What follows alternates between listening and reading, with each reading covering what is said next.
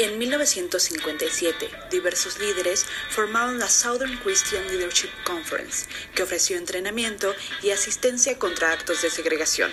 La no violencia fue su principal método para enfrentar el racismo. Ese mismo año, el gobernador de Arkansas trató de evitar que nueve estudiantes negros ingresaran en una escuela. Los jóvenes finalmente entraron, pero bajo los insultos de sus compañeros. En 1961 se organizaron las giras de la libertad, en las que blancos y negros viajaban en autobuses hacia terminales segregadas del sur. En Anniston, Alabama, uno de estos autobuses fue atacado con bombas incendiarias.